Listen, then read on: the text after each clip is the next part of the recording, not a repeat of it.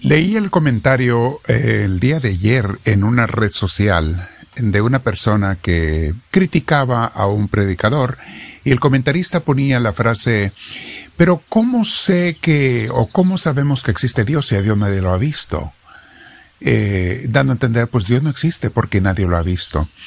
Vamos a meditar sobre ello, mis hermanos. Es uno de los errores que cometen los pobres ateos por no entender. A veces es más por ignorancia que por maldad. Pero vamos a ver eso en el día de hoy, eh, meditar un poquito y vamos a sentarnos antes en algún lugar con nuestra espalda recta, nuestro cuello y nuestros hombros relajados. Vamos a respirar profundo y le decimos al Espíritu Santo, ven Espíritu de Dios, ven a mí te lo pido, lléname de tu presencia, inspírame, ilumíname y guíame, no solamente cuando estoy orando, cuando estoy meditando sobre ti y tus enseñanzas, sino también todo el día. De hecho, mi Señor, concédeme el honor de saber vivir contigo a cada momento, pensar en ti continuamente, acordarme de ti a cada rato en medio de mis actividades, mi trabajo, mis acciones, todo, mis estudios, lo que esté haciendo, que esté haciendo siempre las cosas, pero acompañado de ti, bendecido de ti. Bendito seas Espíritu Santo, te pido que entres en mí una vez más, que me inspires, que me llenes, y yo te abrazo. Y te digo con mis hermanos a la Santísima Trinidad, Gloria al Padre, Gloria al Hijo y Gloria al Espíritu Santo, como era en un principio, sea ahora y siempre, por los siglos de los siglos. Amén. Así es, mis hermanos, esa es la frase. ¿Y tú cómo sabes que Dios existe si nadie lo ha visto? O nadie ha visto a Dios, por eso yo concluyo que Él no existe. Este es uno de los peores sofismas que los ateos usan. Como todos los demás, mis hermanos, de sus sofismas y errores, están totalmente equivocados, y en este caso están queriendo pesar un kilo con una cinta de medir. O dicho de otra manera, están queriendo ver el universo con sus ojos pelones y si no lo ven dicen que el universo no existe. Los ateos, mis hermanos, muchas veces no son gente mala, simplemente gente ignorante o mal influenciada, desviados, mal guiados por otra gente que a lo mejor sí tiene algo de maldad.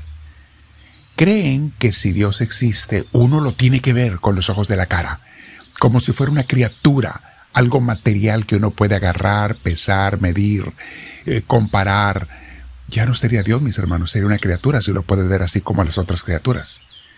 Algunos de ellos, como el astronauta ruso Yuri Gagarin, lo buscó en el espacio cuando subió en una nave en 1961 al espacio y regresó y los ateos comunistas de Rusia lo entrevistaron y le decían, ¿viste a Dios ahora que andabas allá arriba?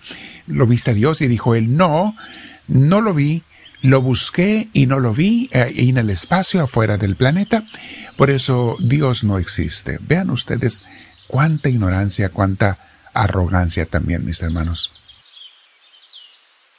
Muchos ateos pecan también de arrogancia. Se creen superiores, un narcisismo enfermizo. Se creen superiores hasta Dios porque según ellos como Nietzsche dicen matamos a Dios, porque matamos la creencia en Dios. Pobres ingenuos la hormiga queriendo abrazar y ahorcar al elefante. Lástima que Yuri Gagarin eh, murió a los 34 años de edad sin haberse dado cuenta de su grave error. Murió muy joven. Algunos ateos, mis hermanos, se hacen también por conveniencia. No quieren aceptar la existencia de un ser superior, porque si lo aceptan, entonces tienen que obedecerle, tienen que someterse a él. Es por eso que también muchos ateos quieren convencer a otros de que se hagan también ateos para no sentirse solos y no sentirse culpables. Y dice el viejo dicho, mal de muchos, consuelo de tontos. En estos días le contestaba un ateo en las redes sociales que decía que ¿cómo se podía creer en Dios si nadie lo ha visto? Yo le escribí una nota, le contesté a su mensaje que le puso a un predicador, le dije qué pena que estés equivocado, porque a Dios todos lo vemos todos los días. La diferencia está en que tú y muchos otros no lo reconocen, porque están como el pececito en medio del Océano Pacífico que decía que el océano no existía porque él jamás lo había visto, que todo lo que él había visto era pura agua. Como yo nunca he visto el océano, por lo tanto, no existe. No es que no lo veas, es que no tienes perspectiva. Y si no tienes fe, tampoco lo puedes ver con los ojos del alma, que ven mucho más allá y más profundo que los ojos de la cara. Me dan tanta lástima los ateos que viven sin esperanza de una vida eterna. Viven simplemente esperando la muerte, haciendo y fincando cosas para luego perderlas todas y quedarse sin nada y volverse polvo, porque en su mente eso es como ellos ven las cosas y es lo que ellos creen. ¿Qué esperanza? No, no en balde. Los más grandes exponentes del ateísmo han muerto locos o deprimidos o suicidados de alguna manera. Porque su vida es un asco, como decía John Paul Sartre, uno de tantos ateos. Su vida es un asco. Así decían ellos, la vida es un asco, los existencialistas. Mis hermanos, eh, decía Chesterton, el gran escritor del siglo XIX, decía, el momento más triste para un ateo es cuando se siente sumamente agradecido, pero no tiene a nadie a quien darle gracias. Imagínense qué tristeza. Un ateo que ve a su hijo nacer y se siente emocionado, emocionada por el nacimiento de su hijo y muy agradecido, pero ¿a quién le doy gracias? Pues a nadie. No existe nadie que yo crea que me lo haya dado a mi hijo. Y si se le ocurre agradecer a la naturaleza, entonces ya tiene un Dios, su Dios naturaleza, como muchos ateos equivocados creen. La madre naturaleza, el universo. ¿Qué están haciendo estas personas? Adorando el universo y la naturaleza. Lo mismo que hacían los indígenas anteriores, adorar las piedras, la luna y el sol. Y nos asustamos de esos pobres indígenas eh, eh, nativos. Ellos hacían lo que podían, era todo lo que podían ver. Pero la gente de hoy en día que ha tenido la enseñanza han vuelto a ese primitivismo, a esa ignorancia, adorar las piedras. Cuando dice el universo es eso, están diciendo que las piedras son Dios, que la luna y Marte son Dios, que los planetas son Dios. Mm, pues estás peor de frito. Por negar a Dios caes en tanta tontería. San Pedro en su segunda carta, capítulo 2, versículo 1 y siguientes, dice así, En el pueblo judío hubo falsos profetas. Y también entre ustedes habrá falsos maestros que encubiertamente introducirán herejías destructivas, al extremo de negar al mismo Señor que los rescató. Esto les traerá una pronta destrucción. Muchos los seguirán a estos falsos maestros y profetas en sus prácticas vergonzosas, y por causa de ellos se difamará el camino de la verdad. Ahí está, mis hermanos, van a criticar las religiones. Critican la religión. Por causa de ellos se difamará el camino de la verdad.